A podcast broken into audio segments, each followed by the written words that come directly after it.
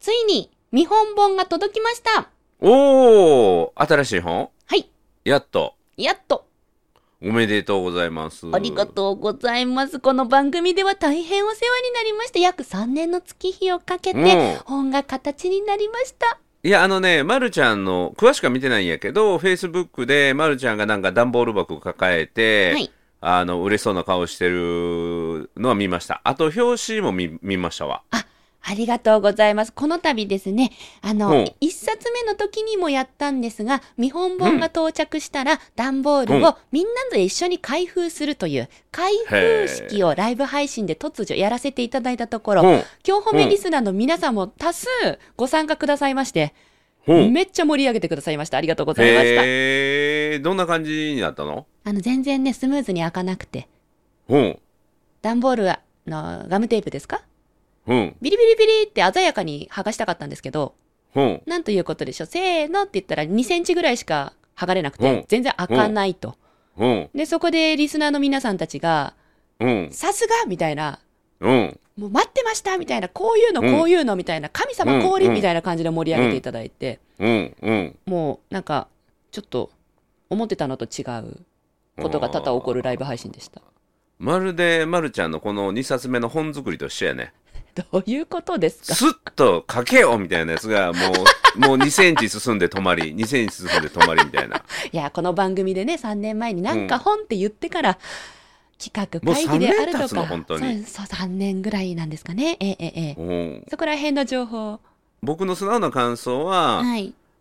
あ、できたの？やっと、みたいな感じやね。おかげさまでできましたよ、本当に。うん。うん今日せっかくやからちょっとそのもうね見本が届いたってことは完成したっていうことなのでええ。まあその方のせっかくやから宣伝を。おもうこれを聞いた人はもうもう早く手にしたくて仕方がない。っやった。ていうちょっとね宣伝したいね。ありがとうございます。緊張してもうまく話せる人と話せない人の習慣。はい。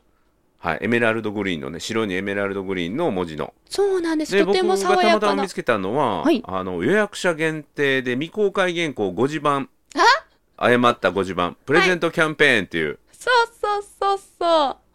なんかこんなキャンペーンをしてその話もぜ予約してくれみひたいなさせてください。もう今日はねあの本買わなくても済むぐらいのちょっと濃い内容を 聞かせていただいたらと思いますのであの映画でいう予告編？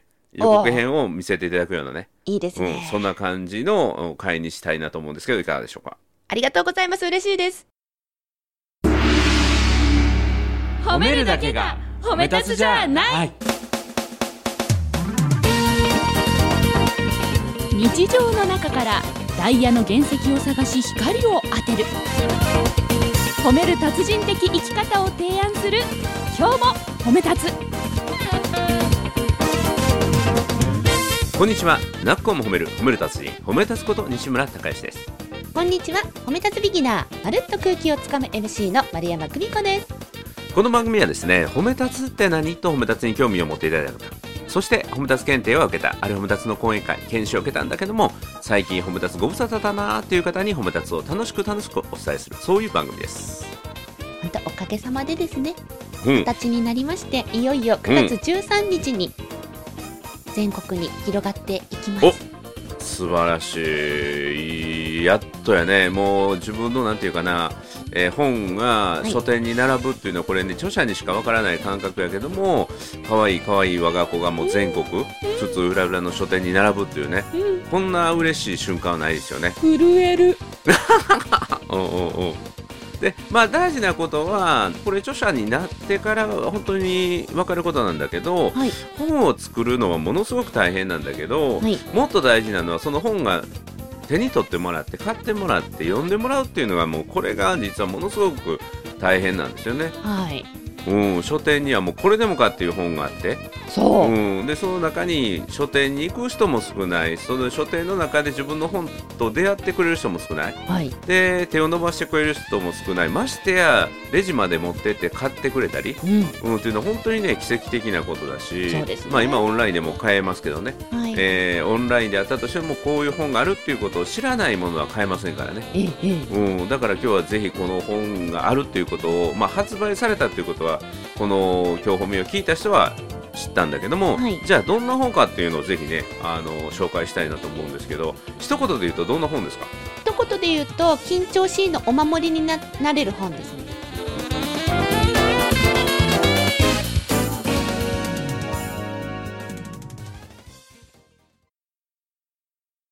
でね僕ちらっと考えたんだけどもはい。緊張しいのお守りになる本っていうのもものすごくいいんだけども、はい。その今回のタイトルの「緊張してもうまく話せる人と話せない人の習慣」というタイトルなので、はい。この緊張してもっていうのを取った時にうまく話せる人と話せない人の習慣ということやと一気にこう範囲が広がるし、はい。あそれなら知りたいってこうなると思うよね。でどういうことかっていうと僕は全ての人は緊張しいやと思うんよ。その程度の差はあったとしてもね。うん、私緊張なんかしたことないですとか特に人前で話す時に緊張そんなんするわけないっていう人っていないんよ。あの普段のおしゃべりは別よ。はい普段のおしゃべりは別で人前に出た時に話をじゃあ今からちょっとスピーチ5分してもらっていいですかって時に「おオッケーオッケーオッケー」っていう人はもうほぼいないと思うんうんう。うん、だからその人前でお話をしたりとか話す時にうまく話せるポイントがあるとするならばどんなとこなんだろうっていうのをみんな知りたいと思うよ。なるほどですねもう、うんうまく話せる人と話せない人の習慣の違いが分かる本っていうことでうんうんうんうん。まあという視点で、はいはいはいそういう視点で本の内容のうちあの話していくと例えば僕なんかでもはい知っておきたい内容っていうの多分いっぱい入ってると思うよ。西村さんはなあもういろんなことがもうあれこれ何？されてらっしゃるから。これでもねただあの無意識でやってることをええ。こういう本を読むことによって、ええ言語化したものを教えてもらうとあ自分が今まで無意識でやってたことっていうのは言葉で言うとこういうことなんだって言ってさらに意識して使えると、はい。あのもっとさらにパワーアップするしバージョンアップするし人に伝えていくこともできるから、はい。だからあの実はこれはうまく話せる人が無意識でやってることを言語化したものなので、はい。あのできてる人は自分の答え合わせをする本やと思って読んでくださいって言うとまた売れるんよ。ごちそうさまです。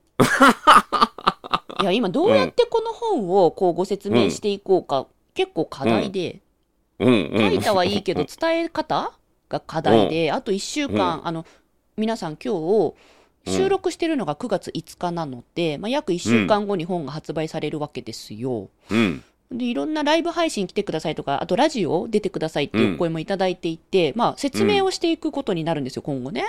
うん、どうやってこの本伝えようかなと思っていたので今のお話ごちそうさまです。であと緊張しいの人っていうのは感受性の強い人なんよね。そうですね。だから自分が人前で上手に話したいとか、いうまく話したいとかえということがすごく気になる。はいはいだ。からそれがマイナスに作用すると良くないんだけども、はい。逆に何ていうのそういう他人からのどう見られるかが無頓着な人がはい。喋る話っていうのはやっぱり相手のことをちょっと軽んじてるじゃないけれども相手の立場に立たずに喋ってる場合ってあるよねありますね。だから緊張しいの人は聞き手の立場に立ちすぎているので緊張しちゃう。でそうういう人が正しい情報を知って相手の立場にも配慮しながらうまく話せるようになると最高の最強のスピーカーになれるから、ん。はい。うん、だから緊張しいっていうのは最強のスピーカーになる資質を持ってるそうですね。でその人あがら知っておくべき技術、いえ。うん、えーちょっと西村さんど緊張本書きません？え西村さんが褒め立つを通じて緊張しいな人たちにこうしたらいいんじゃないみたいな本書けそうじゃないですか今の話。そう。だから全ての人は緊張しいやっていうところから入っていくよ僕は。すると私の本だになるやん。そうなんですね、うん、で全ての人は緊張しで実はこういうマイナスの作用が働いてる。それを取り除く方法があるんですよ。だからあなたはもうさらに話す能力の伸びしろはもういっぱいいっぱいあるんですよっていうそういうアプローチ。面白いうん。面白い、なんかこの緊張本書くならばのアプローチの仕方の企画会議してる感じです。面白いです。うんうんうん。だから全ての人は緊張しいですよ。緊張しながら喋ってるんですよ。特に人前に出る時には。うん、だから緊張しいは人前で喋らずにはい。日常のはい。場面から緊張するんやけれども、そうですねうん、普通の人でも人前でスピーチをしないといけない時はもうどうしても緊張状態になる、はい、うん、でそれの時にも使えるお話。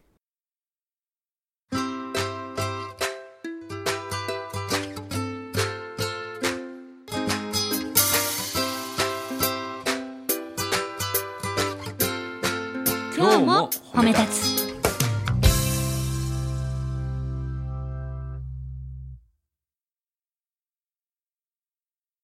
まあ、例えば、はい。うんあのーよくあるあるなのが、大人になってから、初対面の人とお仕事で会った瞬間って、まずご挨拶して、名刺交換するじゃないですか。うんうん私はこの名刺交換がめちゃくちゃ緊張するんですよ。おーうんわかるわかるあ、わかりますか？そう。うんうなんので、名刺交換をする時の小ネタを33項目目に書いたりしました。あ33項目目ね。33項目の名刺交換のポイントがあるのかと思ったら違うね。そこまではないよね。全部で50項目本にある中の33項目目に書きました。うん。うん。名刺交換なんかめちゃめちゃ機会が多いし多いですよね。第一印象ってめちゃめちゃ大事やからあその名刺交換はい。で第一印象っていうか、印象よくあれはい。相手で印象付ける方法があるのは知りたい知りたい。教えて今。はい、ぜひ。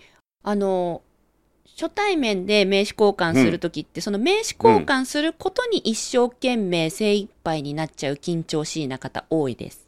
うんうん。名刺をどっちから出すべきか、うん。どの位置で出すべきか、どのタイミングで受け取るべきかを考えすぎて、うんうまくいかなかった、スムーズにできなかったって打ちひしがれちゃう方多いんですよ。へえうんうんそなので交換する瞬間に目を向けるのではなく、名刺をいただいて、何の話をしようかに目を向けると良いですよってことを書きました。で、具体的には、うんあの、万人共通名前ネタ。うんうんうんもううん名前っていうのは誰しもが持ってるもので、うん名前っていうのは必ず名刺に書いてあるもの。うんだから、名前書いてない名刺見たことないですよね、ですよね。絶対名前って書いてあるじゃないですか。うんどんな名刺でもどんな人とでももう100%使える、もう万人共通名前ネタっていうのを書きました。うん私は名前の読み方をネタにします。うん名前の読み方を？ネタにします。例えば？あの、西村さんって、西の村に、うん貴族の木に、うん。好きな人の好きって書くじゃないですか。うんうんうん。西村さんから仮に名刺をいただいたら、うん。西村は読めます、私。うんうん。でも、うん。その貴族の木に好きって書いたこの名前はちょっと怪しいわけですよ。うんうん。確かに。で、そうすると、あ、西村さんっておっしゃるんですね。ちなみに下のお名前ってなんてこれお読みするんですか？って、まず名前の読み方聞くんですよ。うんで、そうすると、高吉ですって答えてくれるじゃないですか。うんうんあ、高吉さんって言うんですね。で、ここで終わっちゃうと、またうん会話が膨らみにくいので、このうん後の鉄板ネタを自分の中に用意してねってことを書いてます。うんああええどういうこと？例えば、私は丸山久美子という名前ですね。うんうん人生で一度も読み方を確認されたことがないんですよ。ああなるほどね例えば、元山久美子さんですかとか言われたことないんですよ。うんうんうん。まあその方が難しいよね。そうそうそう。うんうんもう誰がどう見ても丸山久美子は丸山久美子って読めちゃうんで、うんうん。高吉さんって確認させていただくこの行動が私にとって羨ましい行動なんですね。なるほどね。だから、うん。えーお名前の読み方確認させてもらいます。高吉ですって教えてもらったら、あ、うん。私、あの、丸山久美子って言うんですけど、うんうん。人生で一度も確認されたことないので、うん。なんてお読みするんですかって聞ける名前の人、正直うん。羨ましいんですって言うんです。なるほどね。だから自分のな下の名前の鉄板ネタを持っていくってことね。そうです。あの、名字も込みでもいいです。ミュージも込みってはい。うん、それはすごいいいヒントやね。あ、本当ですが嬉しい。4個目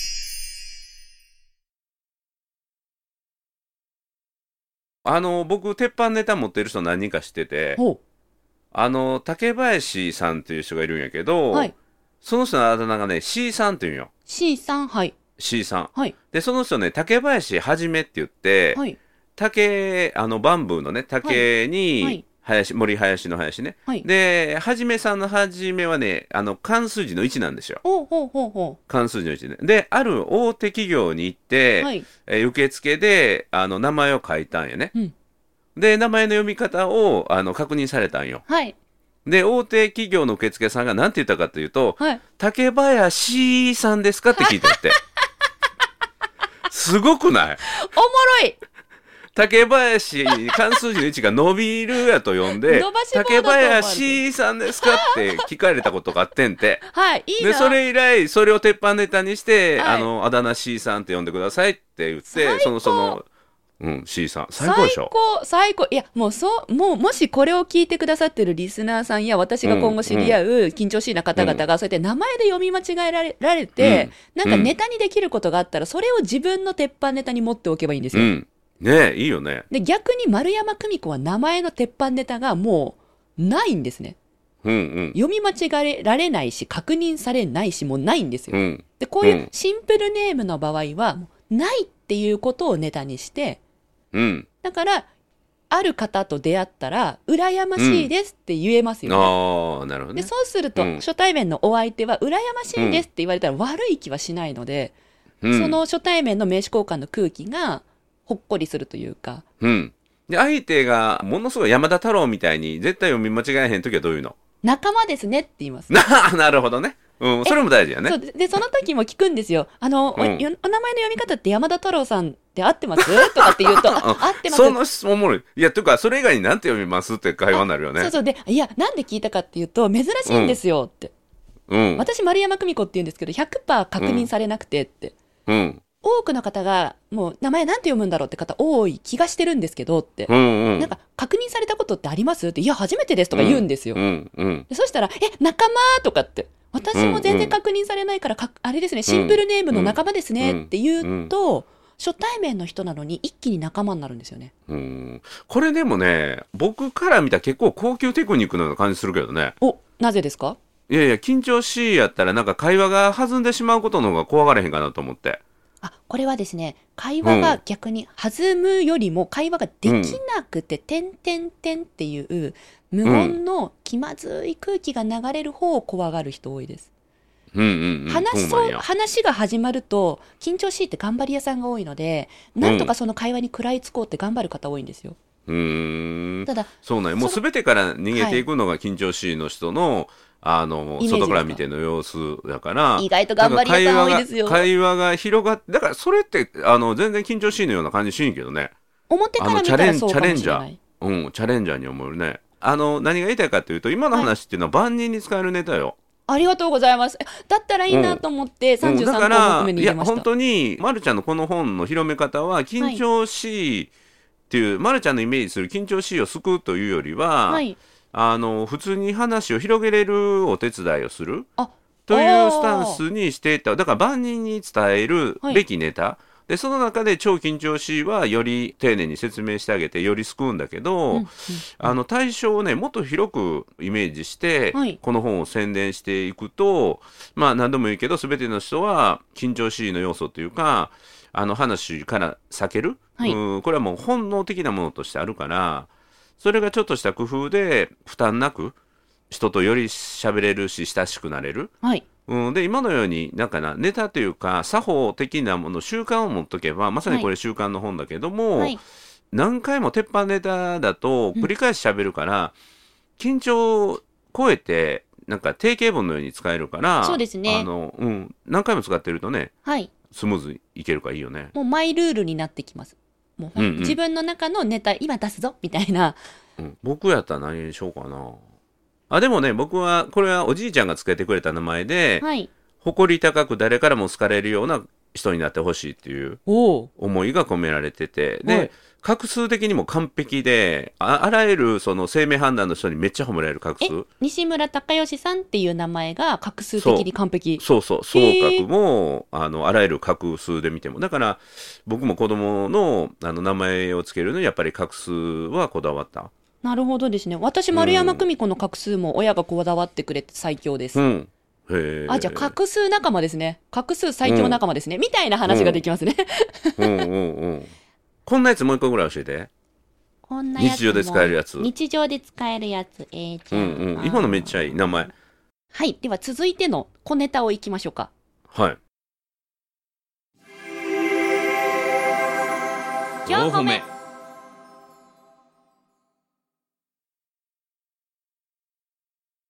これは、えー実は今日褒めの？ディレクターさんの話が書かれているので、この番組で紹介するにふさわしいかなと思います。いかがでしょううん、まあ、あの、名前ネタでちょっと引っ張って言うと、はいあの、ディレクターさんの名前は柴田茂治さんとおっしゃるんやけど、この下の名前が読めないね。読めないですね。うん、恵むに太陽のようやからね。はい。読めないね、です。茂治さんもね、これがもう、ね、やっと最近覚えましたけど、なかなかね、難しいよね。難しいです難読名前はい。のくくりやね。はいこの柴田ディレクターが、まあ、うん。よくやってることを私が言語化して載せちゃったっていう裏話がございます。へえ、うん、例えば？よく会議とか、あのー上司とお話ししてる時とかあるんですけど、うん。どう思うって急に聞かれることありません？君はどう思うあってあ。うん、あるあるあるありますよね。うんでどう思うって聞かれた時に、すぐに答えなきゃ、すぐに意見を言わなきゃってうん頑張って話す人多いです。うん。ただ実は、即意見を言うんじゃなくって、うん。うまく話せる人って考えてから意見言うんですよ。うん。瞬発してもうすぐ答えなきゃってやると、うん。まとまりのない話になったり、うん。あとあっちこっち意見が飛んでしまったり、うん。なんかうまく話したいのに話せないっていう現象が起こります。だから、まあ、考えてから、整理してから意見を言うっていうのがうまく話すコツなんですね。うん。ただ、じゃあどういうふうに考えるその間が欲しいですよね。うん。で、このディレクターさんはうまいんですよ。うん。何か言わないと、やっぱり、ま、場がシーンってなるじゃないですか。うん。うん。うん。だから、今日褒めた柴田ディレクターはいつもで、うーんとね、そうねって言うんですよ。うん。言いません？なんかこう、何か意見あった、うん意見何か求めたときに、うん、ちょっと待ってね、うーんとね、そうねうん。って言うんですよ。うん。で、こういうふうに言ってくれると、今考えてくれてるなっていうことが伝わるんですよね。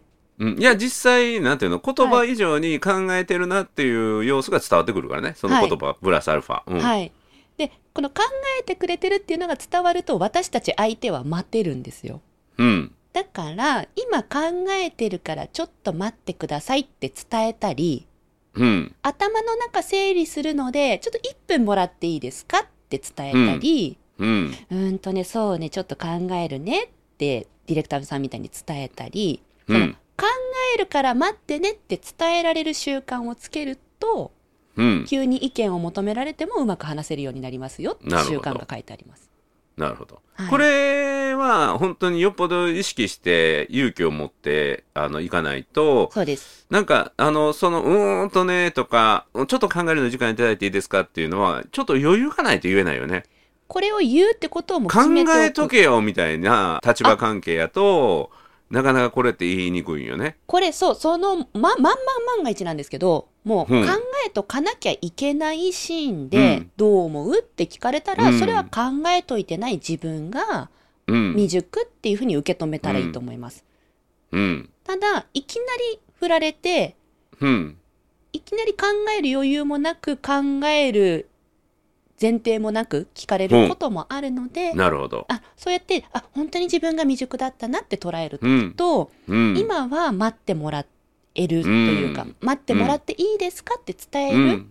そういう配慮もしていきましょうということですね。それも大事だね、だから聞かれたら即答えなあかんっていうそのプレッシャーを、はい、あの余計マイナスのパフォーマンスになるかそうならんですそうなんです、うん。もったいない。ただ相手へのプレゼントというか相手への思いやりとして、はい。あの今私は黙りこくって考えてないわけじゃないよと何も考えてないわけじゃないよはい。考えてるんですよということを伝わる言葉をあの言えるようになりましょうと。これ大事だよね。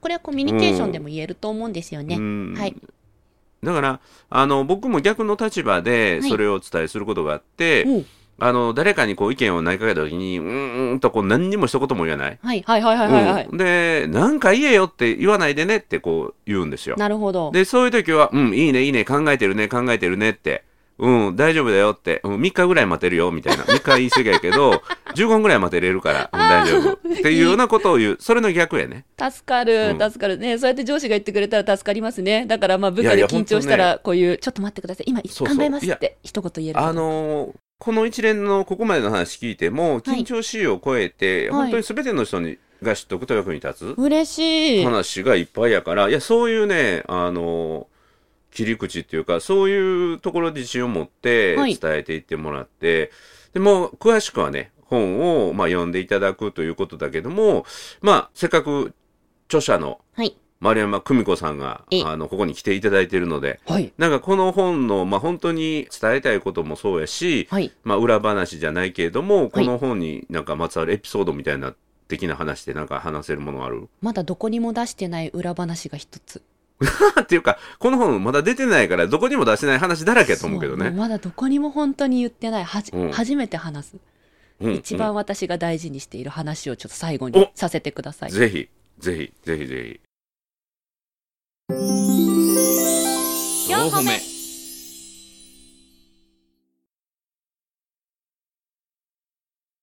見本本の開封式の日、うん。ライブ配信をして開封して表紙をおお披露目して私はその後実家へ向かったんです。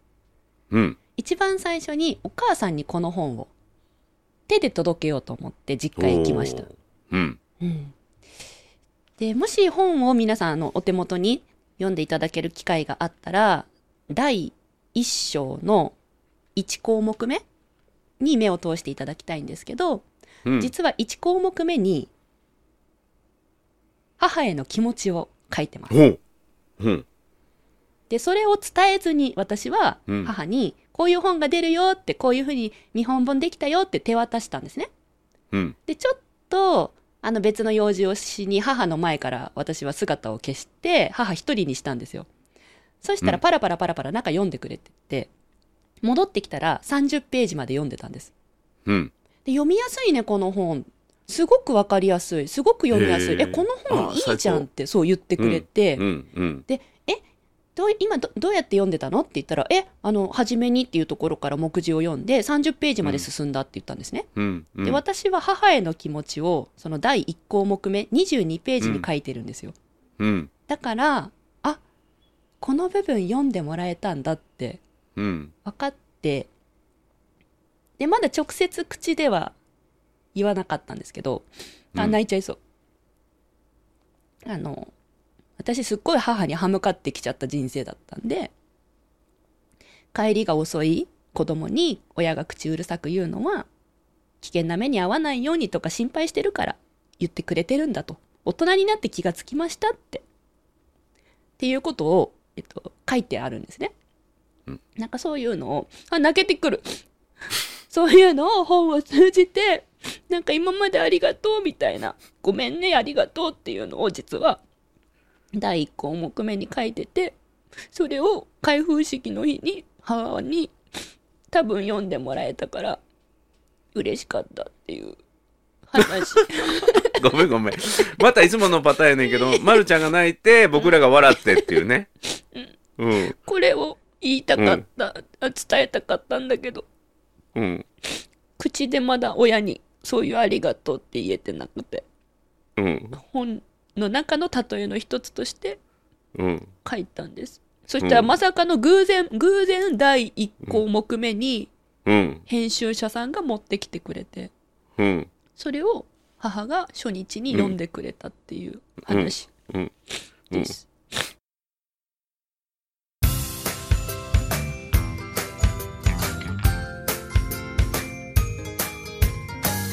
褒めるだけが褒め立つじゃない。今日も褒め立つ。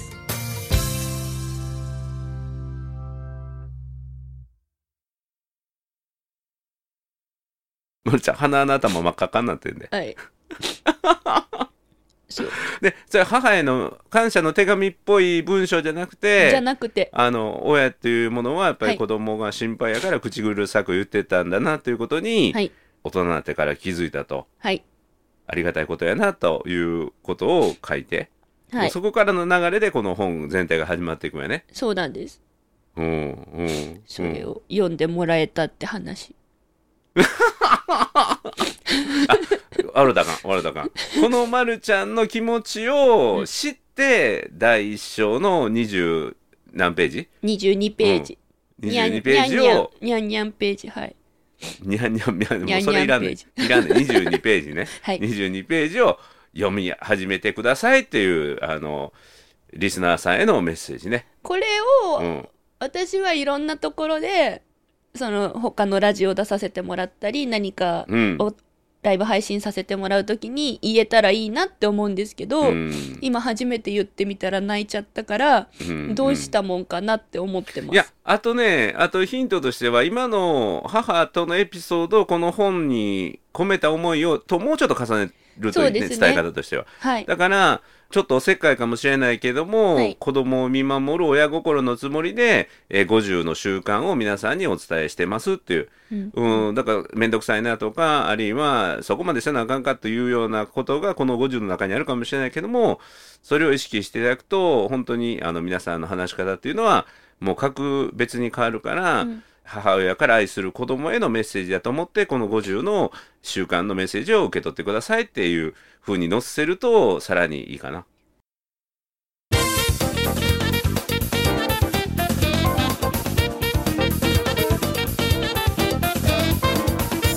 こういう伝え方をあと1週間で、うん、磨いていきたいなと思っている最中なので 今日の配信の内容も非常にごちそうさまです。